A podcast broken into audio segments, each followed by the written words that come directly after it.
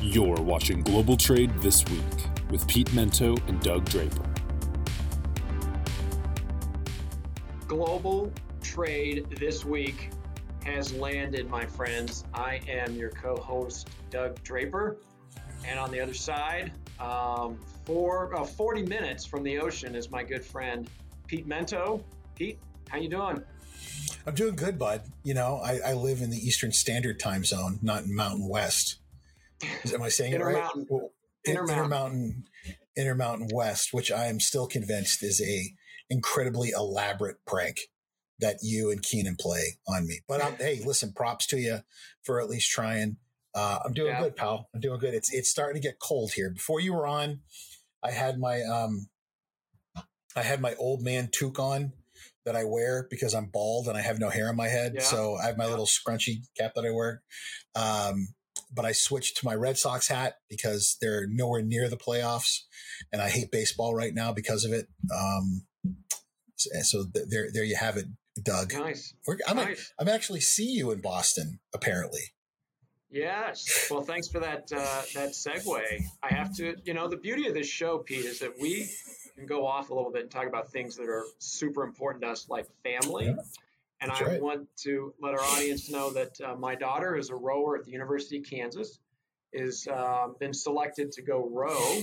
One boat, KU is one boat that's been invited. Eight girls. They're going to uh, Head of the Charles this coming weekend, which, if you're into rowing, uh, is a, a pretty big deal. And you being from Boston have kind of talked about some of the craziness that goes on out there.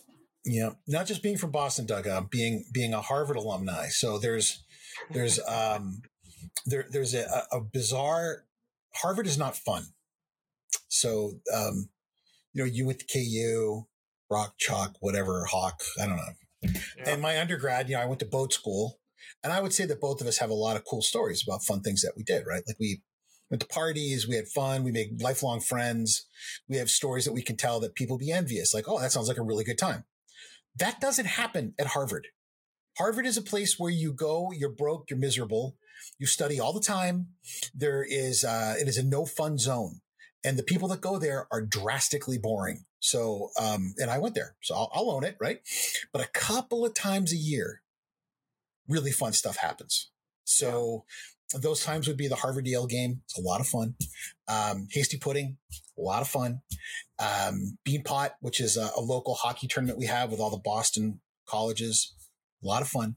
But Yeah. Peaking above them all, my friend, without question, head of the Charles.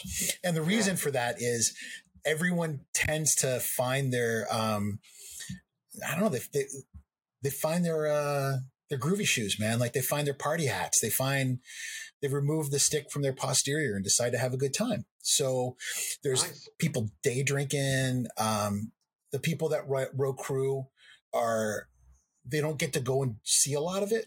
You know, it's not like, it's not like one of those things where you go someplace and it's a really big deal a lot from what I understand. Like you don't usually go mm-hmm. someplace. and So you have thousands of people that are coming to watch hundreds of races with hundreds of boats from all over the world. And it's, it's just this gathering of like-minded people who really get excited about it.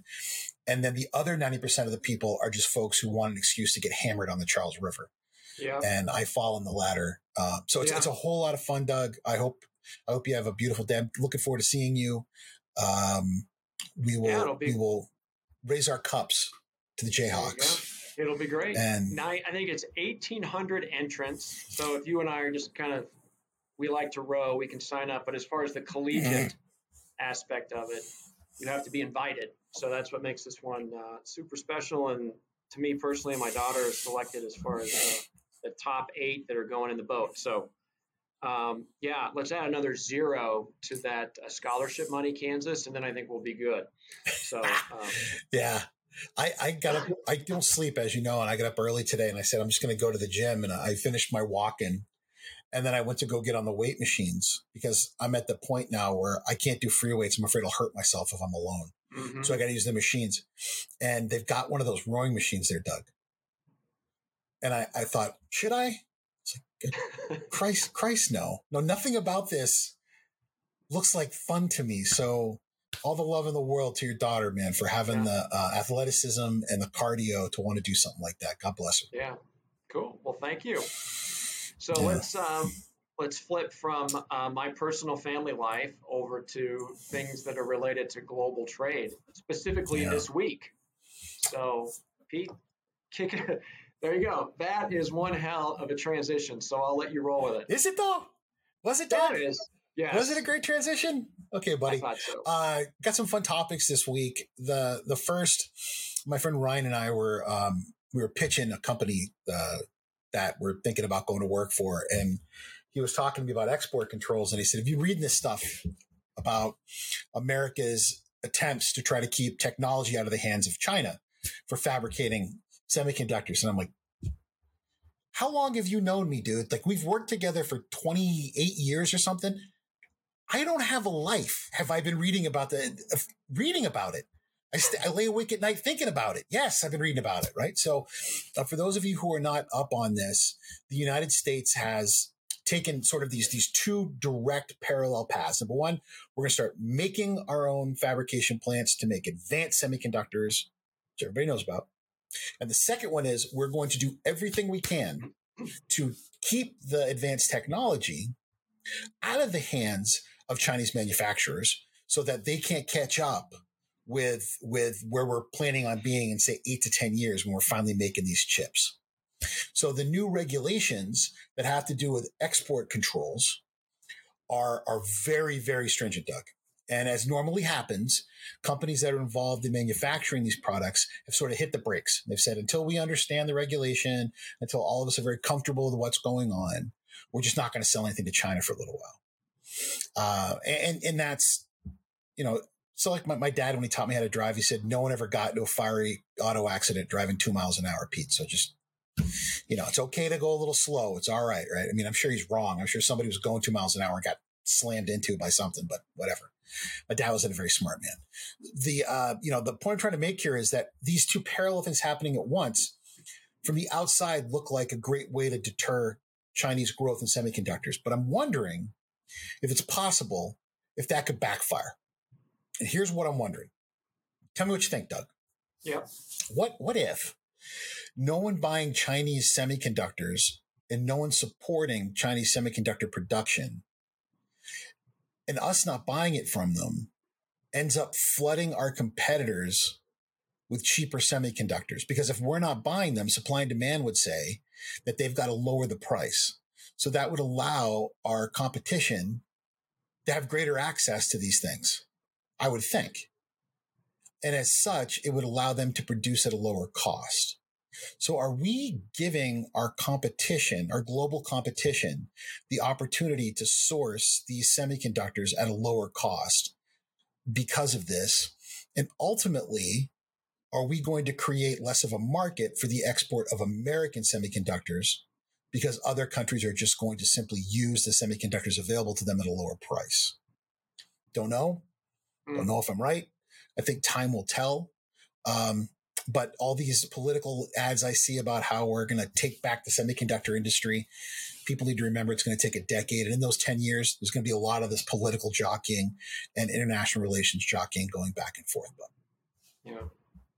Yeah, I don't know what to think about that one. it's interesting. I, I don't think we're in a position to really play our cards um, until we have the infrastructure. Yes, it's been there. And we talked about, you know, the CHIPS Act, kind of made fun of that acronym uh, a couple of shows ago. But until I- it's almost like we're calling their bluff, and it makes me nervous when we call their bluff um, with with China. So I, I don't know. People are going to consume what they consume, and the things that they consume and want have chips in them. And so, um, calling the bluff and and having the, the parallel re- reciprocation, you know, cut that off. I, I, I don't know. I just think that Yeah. America is not quite there yet. We start playing our hand because it's the midterm elections and yada yada yada, and it's going to blow up in our face or just go off, and nobody's going to care about it in uh, in two months when the election season is over. So I, I don't know. We, we always talk about not being political, but that's my right. take. Yeah. Yeah. Uh, D- Doug, are, are, is Colorado uh, like a toss up political state for anything? Do you have.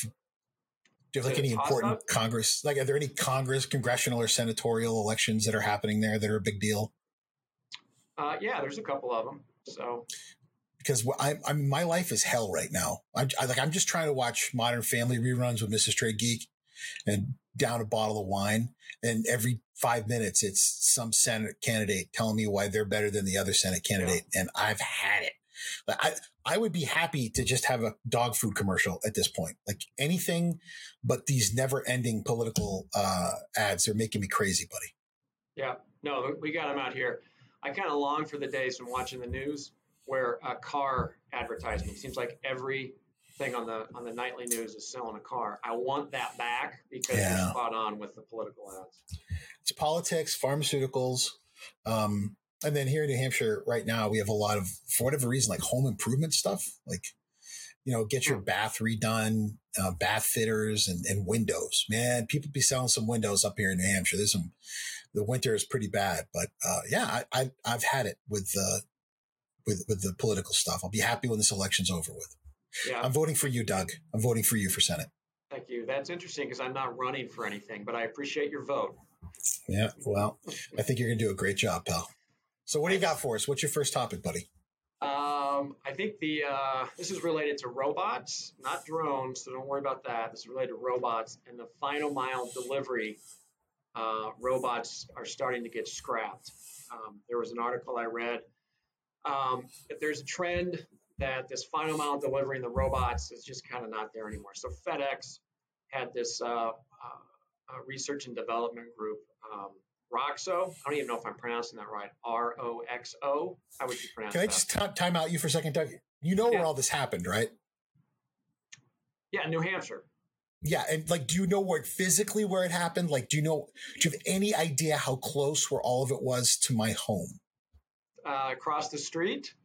I can I can go out onto my balcony overlooking the Amoskeag River right now, and I can see where this was all happening from, like really? maybe a quarter of a mile. I can wow. see the buildings from from my from my, the balcony of of my penthouse here in Manchester. Wow. Well, your your input is going to be stellar. I'm just wonder how many of them fell into the water or tipped over on their side like a turtle that couldn't get up. But that's the uh, that's the second half. Anyway, go, go ahead. Go ahead. Yes. Well, since you know, was it Roxo? What, what's the correct pronunciation? I don't know. I just know that Deka was the company who was involved yeah, out of Manchester. Yeah, and there, there's some creepy, like skunk worksy sort of government contractor that we yeah. all love. We're so happy they're here. Yeah. Like they're like the coolest company ever. Um, but, but, but go ahead and tell, tell your side of the story and I'll tell you my weird side of it. Yeah, for sure. So anyway, the press release uh, that FedEx came out with was, although robotics and automation are key pillars of our innovation strategy. Uh, Roxo, if that's the correct pronunciation, did not meet the necessary near term value requirements. Um, and the answer to that is yeah, uh, no shit, because FedEx is looking to focus on core competency, which is to make money and deliver packages. So it doesn't uh, surprise me that they're kind of ditching some of this uh, peripheral things to really focus on their on their on their business. Um, the forward lean on this one is uh, well, is that Amazon killed their Scout program, S C O U T. Uh, that was automated delivery. Um, hmm. And delivery robots, they're just years or decades away. I mean, uh, you're, I had no clue that it was right across your, your street, so to speak. So it'll be good. But I don't know, man. It just, you know, it's a specifically to the FedEx one, eight mile radius up to 100 pounds. Now that's better than a drone, but I mean, that barely gets out of the warehouse area, right? Eight miles, you got to get the hell out of there to find the houses that it's going to deliver to. So, you know, um, I think robots are best for behind the scenes. Get them behind the curtain and let them work the warehouses and the automation to move things through, but not to make that delivery to. So, move the products through the warehouse. I just thought of this Pete. Move them through, not to. So, scrap the to, the delivery, and just move the product through the warehouse. So automation, I love it. Robots, bring it on. Keep them in the warehouse. Don't worry about trying to drive them down the street and deliver a package to your house. Well, unfortunately, my friend, you're a little bit off um, wh- how these were supposed to work. The mm-hmm. this is going to be fun for me to talk just a little bit about. So the guy yeah. that there's this guy that started a company named Dean Kamen here in New Hampshire and he's he's kind of our Granite State Elon Musk. No other way to describe him. And he's he's a he's a much um, much celebrated son of the Granite State. We're all kind of in awe of the guy. So when he was a teenager, he invented uh, the auto injector. So for I think the story goes that he saw his grandmother in the hospital and she was in a lot of pain and they kept having to give her injections. So he's the one that did the button pushing thing where you push the button and it gives you a little bit more, a little bit more of your drugs. He invented that when he was like, I want to say like 12 or 13 and got a patent on it. And then he, um, he invented uh, a number of wheelchairs that allow people that are um, in various degrees of not having any use of their limbs to be able to go upstairs in wheelchairs downstairs in wheelchairs. Like some of these wheelchairs go 30, 40 miles an hour. Um, they're able to lift you up so that you're in a standing position. It's incredible. So he also invented the Segway. And those were built here in Manchester. Um, all those razor scooters and everything, the, the underlying component of the patent to them belongs to him. So the idea of a battery powered wheeled conveyance, every time someone builds one of those, he's getting more money. So the guy, the guy's like outrageously wealthy and he mm-hmm. has he has this like i said it's like a skunk works here in manchester in one of the old giant mills. No one's really sure what's going on in there. Like i don't know if they're practicing the next video of the moon landing or like if if if they're if they're in there you know cloning aliens or what but things come out of there every once in a while. So we'd be driving around manchester and you'd see this white r2d2 looking thing going up and down the streets. I'm like, what's old Dean working on now? Like, is this some sort of robotic assassin? And, and a, what you eventually learn is it was this FedEx program where they were going to solve what they saw was a huge problem. So the FedEx truck drives up to one house. One FedEx driver gets out, sometimes two during the holidays or UPS, what have you. What if, what if the FedEx truck drove someplace and this army of drones gets out, you know, like they're stacked on top of each other and they roll out and they're able to go and deliver these packages because they can go upstairs, they can come downstairs, they can go around. And then when they're done, they come back to the mothership and then that mothership goes, right? The idea was, could you do that? But uh, from what I understand from reading all the articles, it wasn't cost effective. There was, um, there were too many problems with consistency of getting the package into the home. Like every home is different. Where the package goes in every home is different. It was hard to get consistency. And then through years and years of putting money into the program, they just weren't seeing the outcome that they want. I don't mm-hmm. think it's dead though. I, I, just think it's not the right time. And I know your feeling about autonomous things, Doug. You've got a real problem. I don't know. I don't know if you got into a fist fight with some robot somewhere or drone or something, and you just never really recovered. But you got some deep, deep hate for robotics, man. And I, you know, it's not hate; it's called reality. And um, yeah, fine, you can play around with it, but the likelihood, anyway. I, I want to keep the show moving forward. And, and gonna, no, I like it when you get angry about them. I'm not going to get angry. It's just, come on, seriously, really? Let's just move on and make some deliveries. Get out of your truck, check the box, and let's move on, right? Um, okay. All right, man. Anyway, you know, but speaking of whether you like on, it or not, the future the future is coming for you, Doug. The future's coming yeah, for you. Yeah, it is. Um, let's uh, halftime. What am I trying to say here? So halftime, and then I, brought to you it. by our friends at Cap Logistics. As always, we're very excited to uh, bring you this show. We couldn't do it without our friends at Cap Logistics. We couldn't produce it. We couldn't bring it to you. We couldn't bring you this content week after week. We want to thank them. We hope that if you have the opportunity, you'll check them out at caplogistics.com. And um, this is the part of the show where Doug and I talk about whatever we want to talk about. Mm-hmm. And um, yeah. I don't know, Doug, who's going first this week? I'll go first because I think your your topic is. Uh, okay. I'm I'm fully expecting some visuals of stuff you're going to pull out from your. I don't know. Back I don't know. We'll see. but we'll see. Anyway, so this goes along with the theme of the U.S. News and World Reports. This is a, a collegiate thing. I got two kids in college. As, as you, you have one there and one coming up. Um, so it struck me as odd that I that I read. It struck me as odd. It caught my attention that um, the school with the greatest endowment has traditionally been Harvard, your alma mater, and the latest number is like $53 billion in their endowment, uh, making sure things move in the right direction. Um, but there is a school um, out there in uh, in the great state of Texas that has surpassed for this year, and it is, in fact, the University of Texas. How Wow. the heck? How the heck do they have more of an endowment than an Ivy League institution like Harvard? And it all has to do with oil um, and land. So um, basically, what I had done some research on 2.1 million acres that the university owns.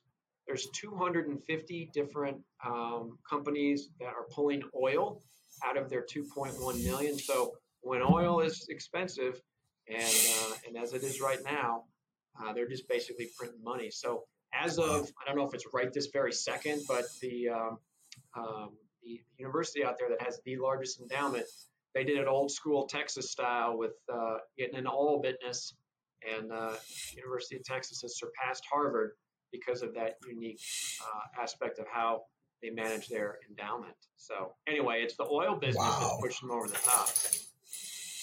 Uh, when I was a boy, Doug, the University of Texas was not a good school. Mm. I'm I'm going to say it out loud, right? It was it was just not a good school. And my family, the men all went to A and M, which was an engineering school, and they used to have jokes about guys that went to A and M, like how stupid they were, hmm you know. Um, but Texas was not was not a good school. I'll, I said it out loud. It just wasn't like you didn't hope and pray your kids went to UT. That all changed when they started a a rule about how you had to have a particularly high GPA to get in, and um, that came along with with a heck of a large amount of money to go to school there. So the higher the higher echelons of GPA, not only were they going to get in, but they were going to get a real significant amount of that tuition and paid for as well. And it suddenly became real competitive to go to UT. So it was pretty hard to get in. That happened after I was a young man. Uh, but now it's it's tough to go to UT, Yeah. and they've got a lot of great graduate programs. It's a great school, and because of that, you've got a lot of very wealthy people that have graduated from UT that live in Austin, that have worked in the tech sector, worked in energy, that have left them a lot of money, as well as a lot of people who died and left what at the time felt like completely worthless land because you couldn't drill for oil on it. But guess what? You can frack it and Yeah. there's plenty of oil underneath it now. And like you said, they're making that money. So, um, Yeah. that's amazing, man. I I mean, Yeah. utterly amazing the kind of money they're making out of that. So, That, that your Uh, comment about A and M. So, at, at my I lived in Lubbock, Texas. My dad was a professor at that's where I was born. Tech. Yep. My mom, my mom And- went to Texas Tech. I was born in Lubbock. Okay. And um, he would come home with it would say 101 Aggie jokes, and it was a book that basically just you know ripped on Aggies. And I think you could Yep. not publish that book today and No, still have a job, or the publishing company no. would be pretty much out of business. I probably have one somewhere. But anyway, when you said A and M, I'm thinking 101 Aggie jokes, and Yeah. let's just say, thank God that was printed in the uh, in the late 70s and early 80s because that that book wouldn't fly in 2022. Oh yeah, my mom was a proud Red Raider man, and um, you know she went to high school in Lubbock, the whole bit. So when I was Oh. born there, Oh, uh, so I, I would I would rather I would rather take a beating from the University of Texas football team armed with baseball bats than ever have to go back to Lubbock, Texas. There's a a fabulous song by Mac Davis called "Happiness Is Lubbock, Texas" in my rearview mirror, mhm. and I detest West Texas, and I never want to go back. So anyway, my halftime yeah, um, fire away. my halftime i i broke my my pact with apple this last go around. I got one of them fancy samsung flipping phones and i'm having fun with it. But like everybody else you know when you you leave one platform you have to get used to doing everything differently. And one of the things i've had to get used to is these stupid chargers. I have a box doug of all of the electronics that i have bought going back what feels like eons. Now, Amy, Mhm. Amy doesn't really collect things like I do, right? She has lots of shoes, she has clothes, the clothes she's never worn, right? But that's not nearly as desperate and sad as the fact that I still have the charger for my first Palm Pilot. but I don't have the Palm Pilot. I have chargers for Nokia phones from like 1998. And I don't know why. I have more electronic crap laying around my house, phones and um, and chargers and such, in a in plastic bags. Why do I still keep them, Doug? Why do I have them around? What is the whole point of this? And what's really funny is the box that they're in, it's like an archaeological dig. You know, over time, the farther down you go, the earlier in the years it goes. The stuff on top is still like, you know, pre lightning Apple chargers. And then you go a little farther and probably my Motorola Razor stuff, Palm Pilot things, a couple old busted Palm Pilots. Go down a little further. I got some iPods in there. I've got my iRiver MP3 players. Go a little bit farther down. Like it is the saddest collection of crap that I have ever seen. And I don't know what to do with all of it. And I'm sure Keenan's back there munching on Gorp, drinking his, his kombucha saying, well, you should probably go and hand this off to somebody so they can recycle it. Shut up, Keenan. I'm not doing it because I'm convinced that at some point this stuff will have some kind of collector's value, which I'm sure is wrong. But, uh, you know, I just can't seem to part with this crap, Doug. Do you find yourself in a similar situation or are you a better man than I am? Well, no, it's in bags. And it's funny you said bags because it's the small bag to say this is the individual charger with the phone. You got three, then you put it in a big bag or box. And, and I bet 80% of our listeners, maybe not the younger generation, but if they're our age or whatever, they have the same thing. It's a box full of shit that you're never going to get rid of. But you think Ever. maybe, you think hmm. maybe there'll be a purpose for it, so you might as well just keep it because it's really small. You just put it under your bed or in that drawer that you never open, and everything's good and it's out of sight, out of mind. So I love it. Yeah, I, I've I've remote controls for TVs that I haven't owned for a dozen years. Mm. What's wrong with me, Doug? That What's one is wrong weird. with me? That one's weird. What is wrong with me? Yeah, I was gonna open my I was gonna open my my my my desk here and pull out stuff, but some of this. Why do I have Apple headphones that still have this thing on the end? when, when was the last time I had an Apple phone that you still plugged in the headphones for? I think it's been a very long time. I have a Suunto watch, right? An old Suunto watch, and here's the charger for it. I haven't worn yeah. this watch in ten years, man. Um, you know, I, I, I don't. It. It's right there at your desk, like literally an arm's length away. Yeah. Oh, this whole desk is full of crap that I don't. I, I should probably just let somebody come in here while I'm at work one day and just get rid of everything except for mm-hmm. my passport and my guns. You know, just leave everything the way it is. All right, Doug. So that leads us off to the second half. Uh, thank you again for everyone at Cap Logistics giving us an opportunity to chat about things that we see that are going on and what we think is going to happen. And um, I guess with that, I, I, have the first one. Is that right, Doug? I'm the uh, second one here. Yeah, that's cool. Yep. Yeah. I think that's it. Yeah. I did the intro, so yeah, that's right. Yep. So we're we're facing down another COVID lockdown right now in China, and this one is for about a million people. So to me, I, I look at everything through the the scope of my little sad world. So I live in New Hampshire, and New Hampshire has about 1.2 million people in the whole state. And the idea that that there would be a lockdown of all of us where we're not allowed to leave our house. We have to have food delivered. One person can leave every three days and go and buy food. Mm. Like you, that I think about you know that level of of lockdown. I'm like, we would be shooting people. Like you you would have to in this state, you would have to there there would be a revolution. Like that would not happen here. Uh, in China, they're going through it again because of the zero COVID policy, and this time it's happening in a city where uh, a significant number of iPhones are made. So why does that get my attention? It gets my attention because it goes back to these supply chain issues.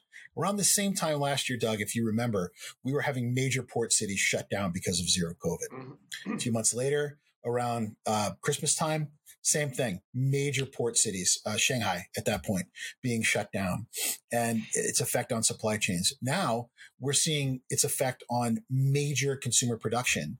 Now a lot of iPhones are going to be made in India, which is wonderful, but Apple is a company that really drives markets, drives GDP growth, and it drives, dare I say, fashion.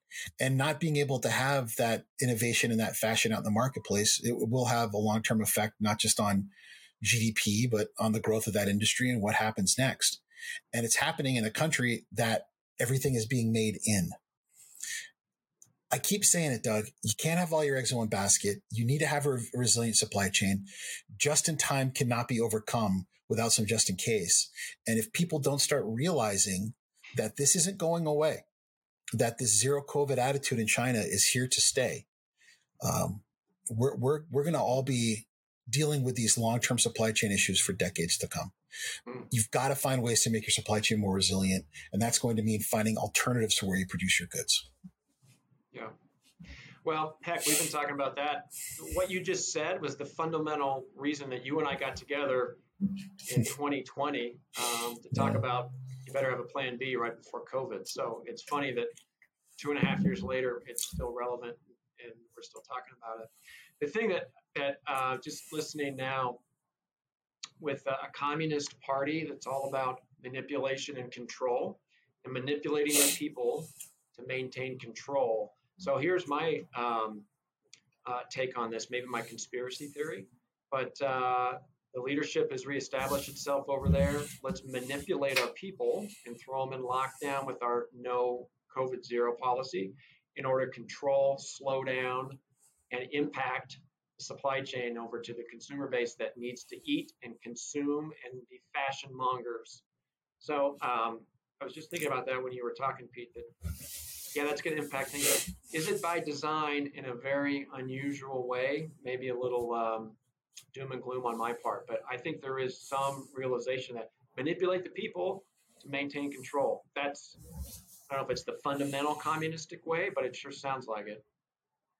Well, it also doesn't hurt that when you have periods of, of scary political change um, or reasserting things politically, if you're able to control people's movements and the such, yeah, doesn't hurt. But you know, again, we always try to avoid politics, geo or otherwise. But this is one where, you know, the the impacts of the supply chain, it's happening again. You know, it's happening again, man. I, I drove across the northern border into Canada on Friday. No one asked me for a COVID card. It was great. And I felt, I felt like it was 1988, man. Like, hey, I'm, I'm going to Quebec and no one's asking me for it. Well, my passport. Okay. I still do that, but you know, it was, it was great. Um, but here we are, we're still in a reality where America's largest, you know, exporter to our to our economy for, for production goods is still dealing with shutting down whole cities over a virus that the rest of the world appears to be moving on from. And I think that's something we should be paying a lot of attention to, Doug. Yeah. Yeah.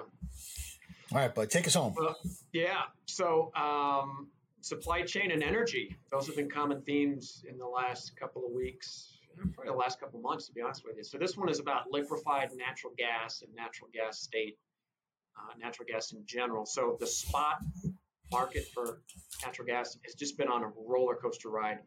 Um, and there's the, I'm going to call it the unit of measure, right? But it's um, X dollars. When it talks about X dollars per barrel as far as the cost of oil. Uh, in natural gas, it is per million British thermal units, right? It's like an MBTHU mm-hmm. something or other, but let's just call it the unit of measure. Uh, in August, it was $84 per million British thermal unit.